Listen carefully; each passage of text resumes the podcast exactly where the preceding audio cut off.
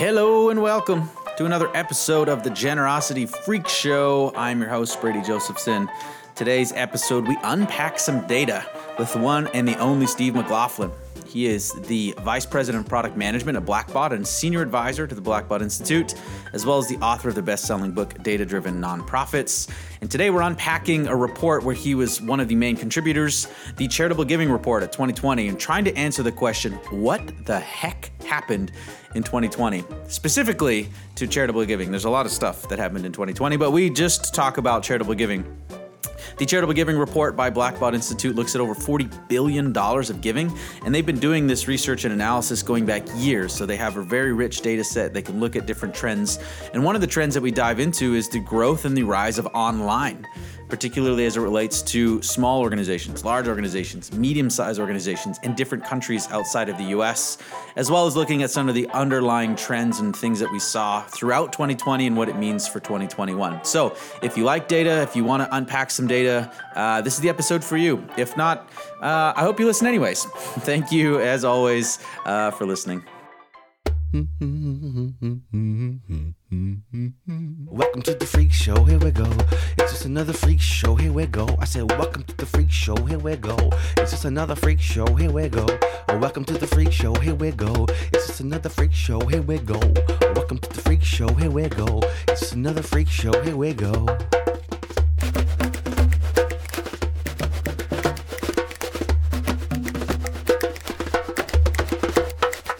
Hey, Steve, thanks for coming on the show. Good to be here. Good to see you again.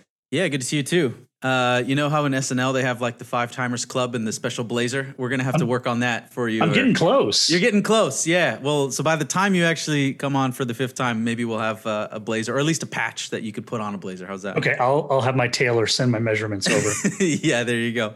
Um, I know time is short. Let's just dive right in. I want to talk about the Charitable Giving Report 2020 and get to really what people have been asking for months is what impact is COVID 19 in 2020 going to have on charitable giving? And uh, what did you find out?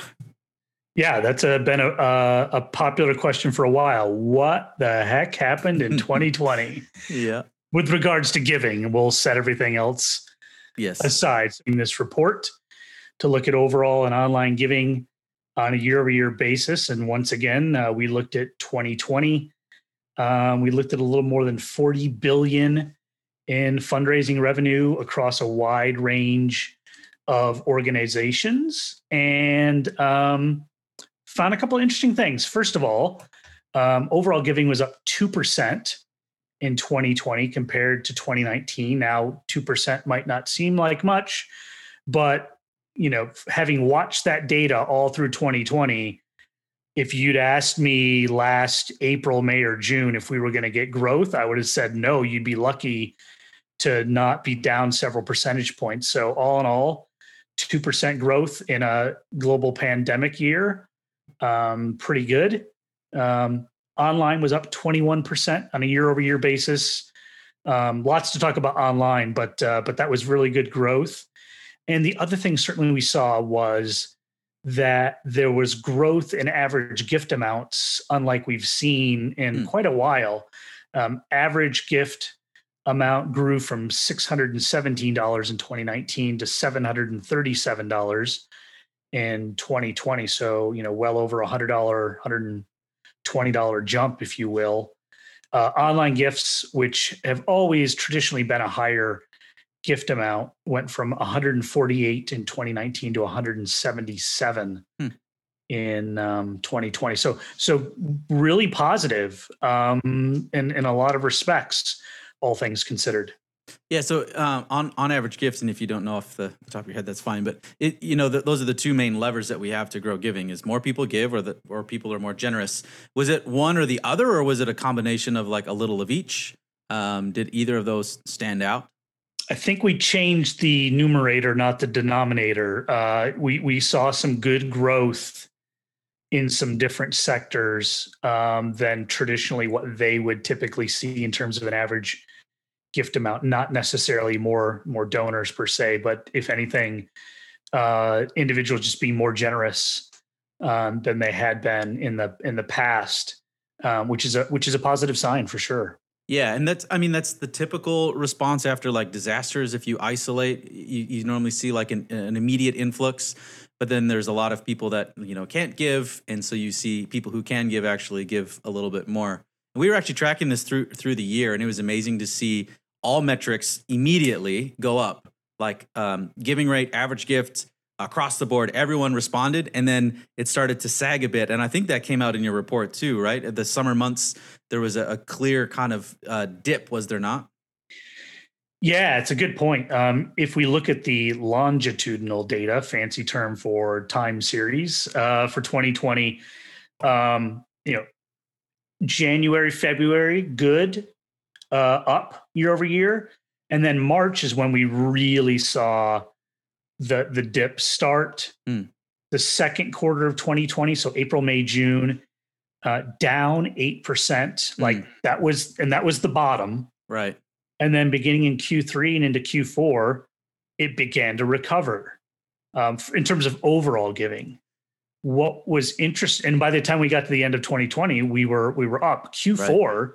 was up three percent. End of year giving was really good. Yeah in 2020. So we so we had we definitely had a dip. Um, and there's a lot of you know things that were impacted by that, but there was a pretty good recovery the rest of the year. Yeah.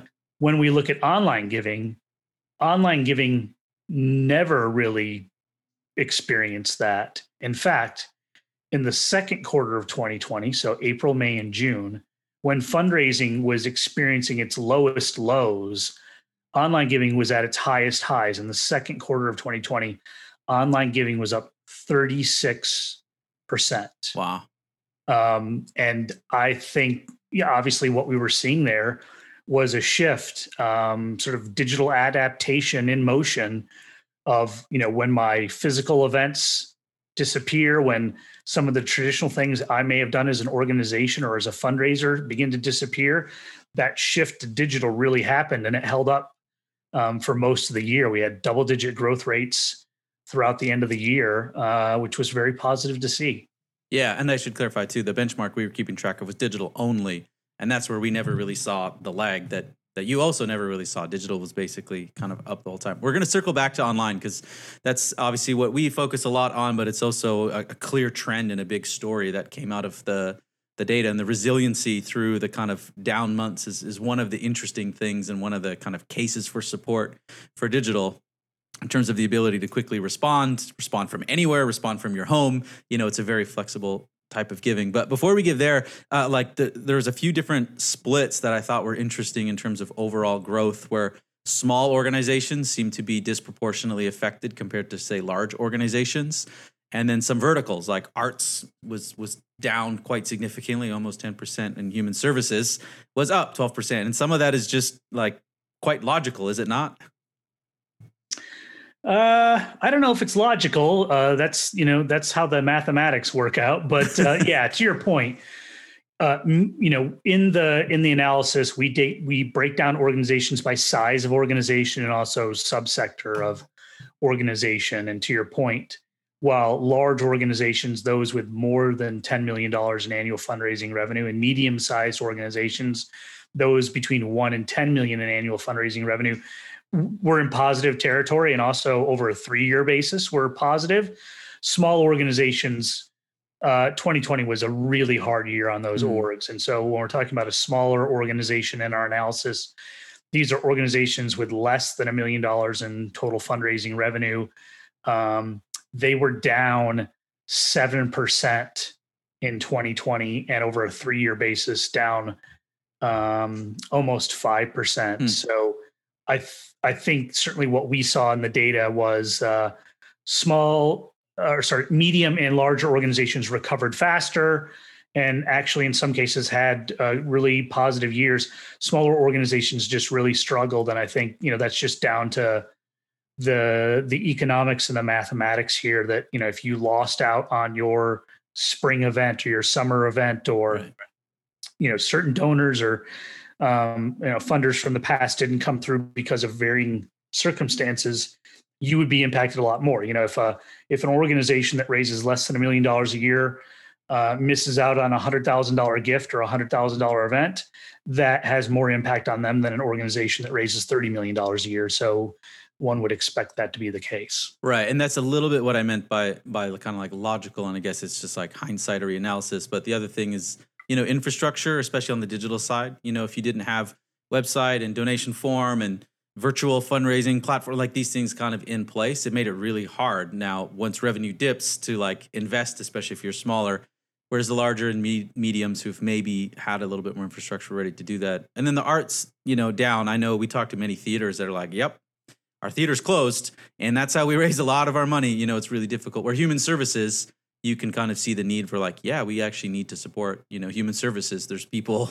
really really struggling so the kind of you know heightened empathy uh, came out there. I, the, yeah, um, certainly on the subsector side, you're absolutely right. Um, certain organizations like Human Services, Faith Based, others had pretty positive growth numbers in 2020. But arts and culture uh, had a, uh, had a pretty big impact, and you know that's to be expected given the the circumstances they were dealing with. Although I think one thing that's important, and, and I'm sure you saw this last year too, was that unlike um, certain type of episodic events like a natural disaster or uh, you know some viral challenge, viral in a good way, uh, that um, every organization, regardless of your mission and your sector, was impacted, right? And it could have been our organization is impacted because we're on the front lines, or like a zoo, aquarium, performing arts center. We're not on the front lines, but we are we are impacted because of this. And I think it was universal that all these organizations were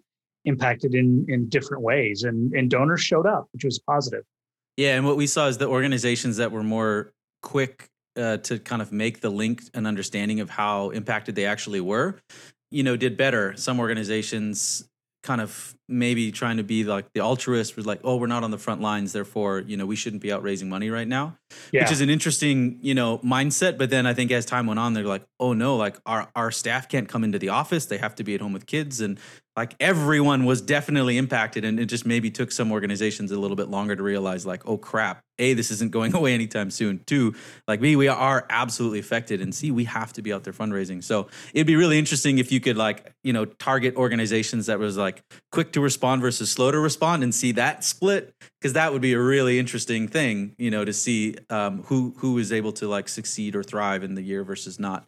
Um, no absolutely. I mean one of the things we continually encourage when either talking with customers or doing a webinar or doing a podcast was don't stop asking. Don't don't go dark. Don't don't go invisible. Sure. and i think you're right. Organizations that found the link or at least we're still out there talking about the importance um, you know continued to do well one of the other interesting kind of breaks that I saw is, you know, you include Canada, the UK, Australia, New Zealand in there, which is great. But year over year, all all of those countries were were down. You know, not like huge, but they were all, you know, down. So it looks like, you know, of that group, the US is is maybe the outlier. Is that kind of what what you saw, or maybe what are some reasons for that, if any? Yeah, to your point, we um in the report and in our index work, um, we have some data on Canada, the United Kingdom, Australia, New Zealand, and um, they had challenging years on the fundraising side. Uh, in some cases, were in, in, negative numbers. I think it's just a matter of um, they did not necessarily see the type of recovery in giving or some other economic factors that we saw um, in the U.S. And um, you know, I don't know if the U.S. is an outlier or not. There, you know, it is it is a bit apples and oranges in the comparison. We're talking about the amount of money that's given and population and, and a couple of other factors, but um, you know, I think the key is can we be cautiously optimistic in 2021 to see you know multiple countries have a, a good recovery uh, on a year over year basis at least. Yeah. Okay. So t- talking about being, you know, cautiously op- op- cautionly talking about being optimistic, and in this case, let's be real optimistic on online giving. Uh, it was kind of obviously uh, something that you've already talked about, but uh, a long held prediction of yours was that online giving would eventually kind of break through this barrier of 10% of total giving. And this is the year we did it. Congratulations. Finally. Congratulations, yeah, digital. Uh, so I've been I've been measuring this and looking at this for 16 years. So I don't know how bold of a prediction it was because it took 16 years to become reality.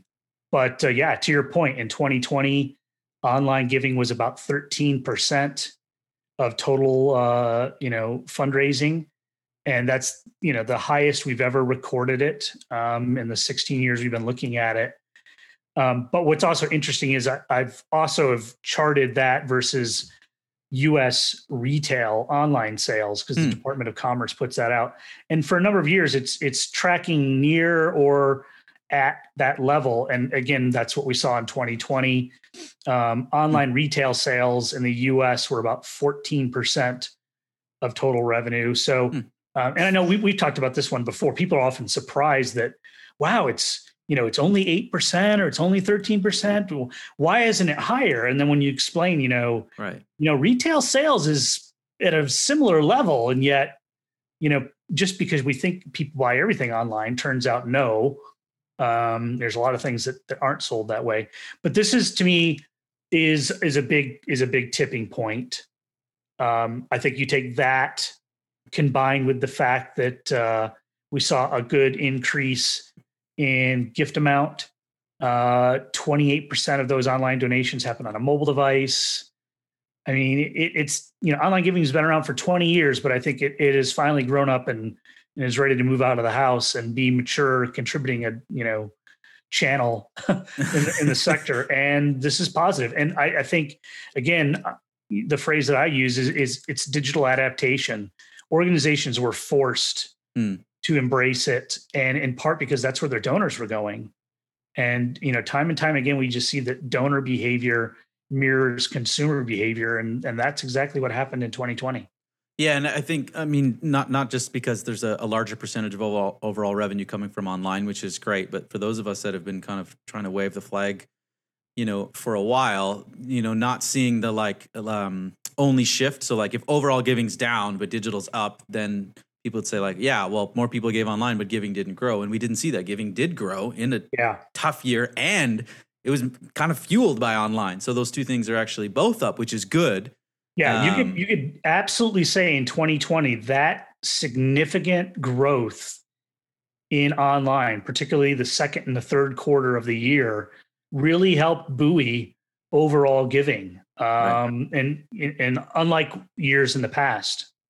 And and one of the the things that again we've talked about, but I have to I'm like legally obligated to point this out. And every time we talk about percentage of online giving, where people interact isn't always where they transact. And when we look at giving, if people are giving million dollar gifts, hundred thousand dollar gifts, those are almost never going to be coded as online, even though they may issue a stock transfer from their online bank account to their online DAF and wire directly into your nonprofit, and no paper ever touches the ground and never makes it off the desk. It's still not being coded you know, as online. It's coming in through like a different source. And then again, people who write you these checks, they still may be receiving your emails. We know offline only donors who receive email give 84% more. So digital touches and influences everyone tiny donors, massive donors. It's hugely, hugely important outside of transaction volume and percentage of overall giving. But what we're starting to see is more and more increase on this metric, which is also useful in kind of making this case for for online giving. Um, yeah, yeah, 100% agree. You know, um, I'm either infamous or famous, depending on the day of the week, for saying that um, not to confuse the channel of engagement with the channel of transaction. We yep. all, as professionals in this space, know that um, donors don't necessarily respond linearly or even in the way that we engage with them. That it is absolutely entirely possible that that direct mail piece or that advert or that you know event or phone call or text message is the thing that added up to drive that where the transaction took place yeah um, oftentimes when we publish this data there's a there's a bit of um, hand hand wringing about well but you know you're implying that that d- direct mail is dead or that the offline doesn't matter. And it's like no i'm actually not saying that. I'm just saying right. that you know uh, the reality is you need to engage with multiple channels.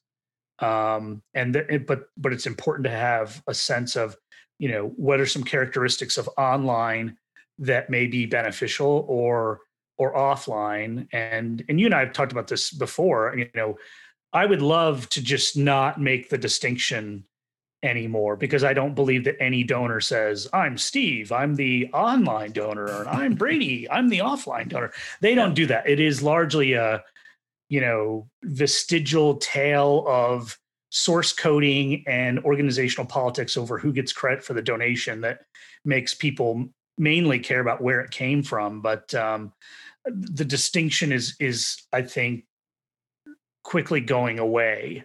Um, it's more of you know what's that multi-channel donor look like, and certainly we know from the data that a donor who is engaged with and transacts through multiple channels has higher retention rate, higher lifetime value, all these other beneficial things compared to any one single channel by itself. Yeah, yeah, and, and we we cited kind of that exact um, data from a different report that you did and a report that we did on multi-channel around retention. And what we found is when you look at where do multi-channel donors come from, they come from online is what we found when we do our analysis. Their online donors are 400% to 14,400% more likely to become a multi-channel donor than the other way around. And most of that is just tied up in information collection more than anything, honestly. Because yeah. we looked at strategy and there's not a lot of nonprofits being intentional about a multi-channel strategy to online or offline donors. They just happen to get more information. So it kind of trickles down, um, which well, is kind of interesting. But that also just goes back to, you know, donor behavior is driving this. Right. Um, yeah. And so that is maybe one of the reasons why I continually talk about the importance of understanding the mix between online and offline and mobile because a lot of organizations aren't driving that. It's the donors who are driving it. The yes. donors drove a lot of that type of behavior. Uh, and we need to be cognizant of it and, and pay attention to it for sure. Yeah. Well, and, and talk about donor behavior, you know, while online giving was up and we saw some splits in countries and verticals and large and small, we did not see that, or at least I didn't see it reading through the report for online. It was small, medium, large, every single vertical in every single country was basically up, was it not? There's not really too many downs or negatives, if any, in the whole report for online. Yeah, I mean the the slowest or the smallest growth was four and a half percent. You had some organizations growing 17, 15, 14% year over year. Now, this is also the fun of you know statistics and the rigor that we go into the report when we do the 2021 charitable giving report, we're going to be comparing against 2020. And I've seen this happen before, and I guarantee you it will happen again. There will be organizations in 2021 who are down year over year. And you're like, whoa, does that mean fundraising is bad? It's like, no, but like that org, you know, those organizations were up 15% in 2020. Right. And, you know, 15, adding another 5% on 15 is hard. Uh, right, right. So it'll be interesting to see how it plays out. I've seen some early data for 2021 and we're still in positive territory, which is good. Um, but as we we all learned last year, things can quickly change. Yeah. So um, I obviously encourage everyone to go and download the report. You guys do such a great job, and you have so many years now. It's so rich but it's so simple uh, in terms of like you, you make it easy to understand, which is great. Even I can understand it. So well done. Everyone should go download it. But uh, what do we do now? That's that's the, the question that you know we ask whenever we do a data study, or everyone who's reading a benchmark study should kind of say, well, so what? You know, online giving's up 13%. What what does that mean for me? Uh, so any any kind of like tips or things um, that that you see moving forward, or even like hey, based on on the data, what we experienced in 2020, um, here's some things that organizations just have to be doing and thinking about as we enter 2021.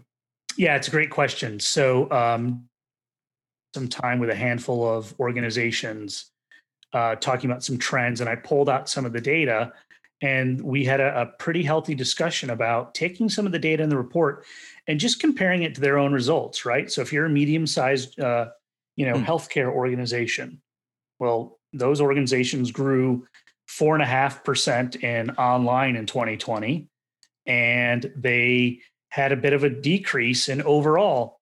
How does that compare to what you saw?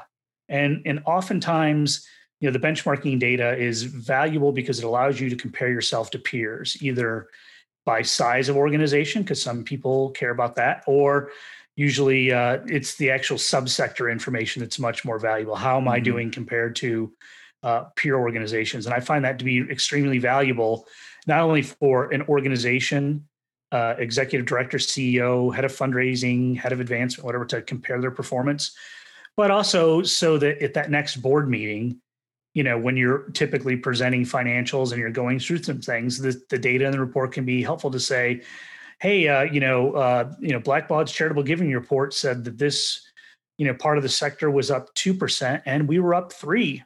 So we're actually did better than our peers, even if you're thinking well, three, that's not so great. Right. Well, so you know, it is the um, you know, what is it? A benchmark is if Brady, if you and I are being chased by a bear, I don't try and outrun the bear. I just try and outrun you.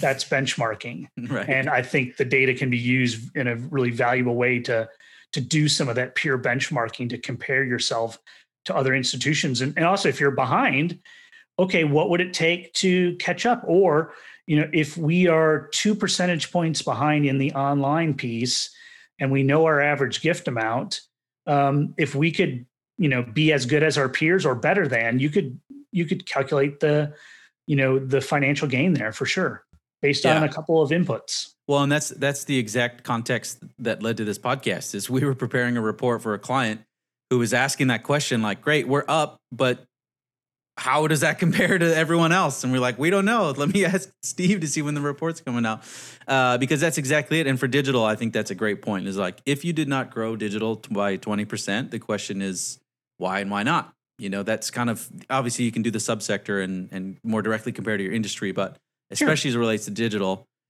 that's that's the baseline. Were you above and it? Were are you below it? look, there are orgs who didn't right, Right. Uh, if you were an organization that has a high dependency on these in-person events or peer-to-peer in-person 2020 was a tough year if you Mm. weren't able to pivot or shift to virtual so but but all in all it was a pretty positive year Right. Yeah. Great. That's a that's a great tip. And if a bear's chasing both of us, I got bad news. We're both going down. Uh, he'll, he'll take one down and then catch the other one. Are you supposed to zigzag or climb a tree? I can't remember what you do with a bear. Play play dead. It depends if it's brown or black. yeah. It depends if it's brown or black. The problem is I don't know which one. So you got a 50-50 chance of uh, of doing the right thing. Um, all right. Well, thank you so much for kind of unpacking that a little bit, and thanks for the great work on the report. Um, where can people go and find out more and get this lovely report? Sure. You can get the complete report at blackbaudinstitute.com slash charitable giving. Awesome, and we'll be sure to send that out. Thank you once again. Awesome. Thanks, Brady. Appreciate it.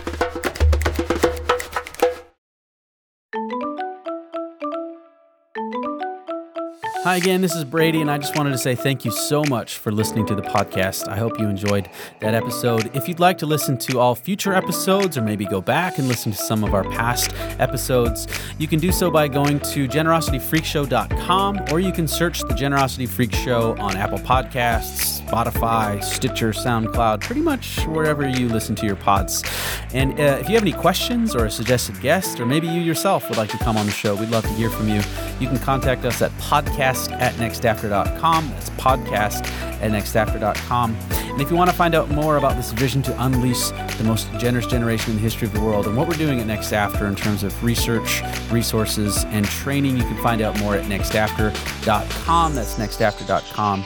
Thank you very much for listening. And finally, I have to say thank you to Nathan Hill, our producer and mixologist. This would not be possible without him. So thank you, Nathan. And thank you once again for listening.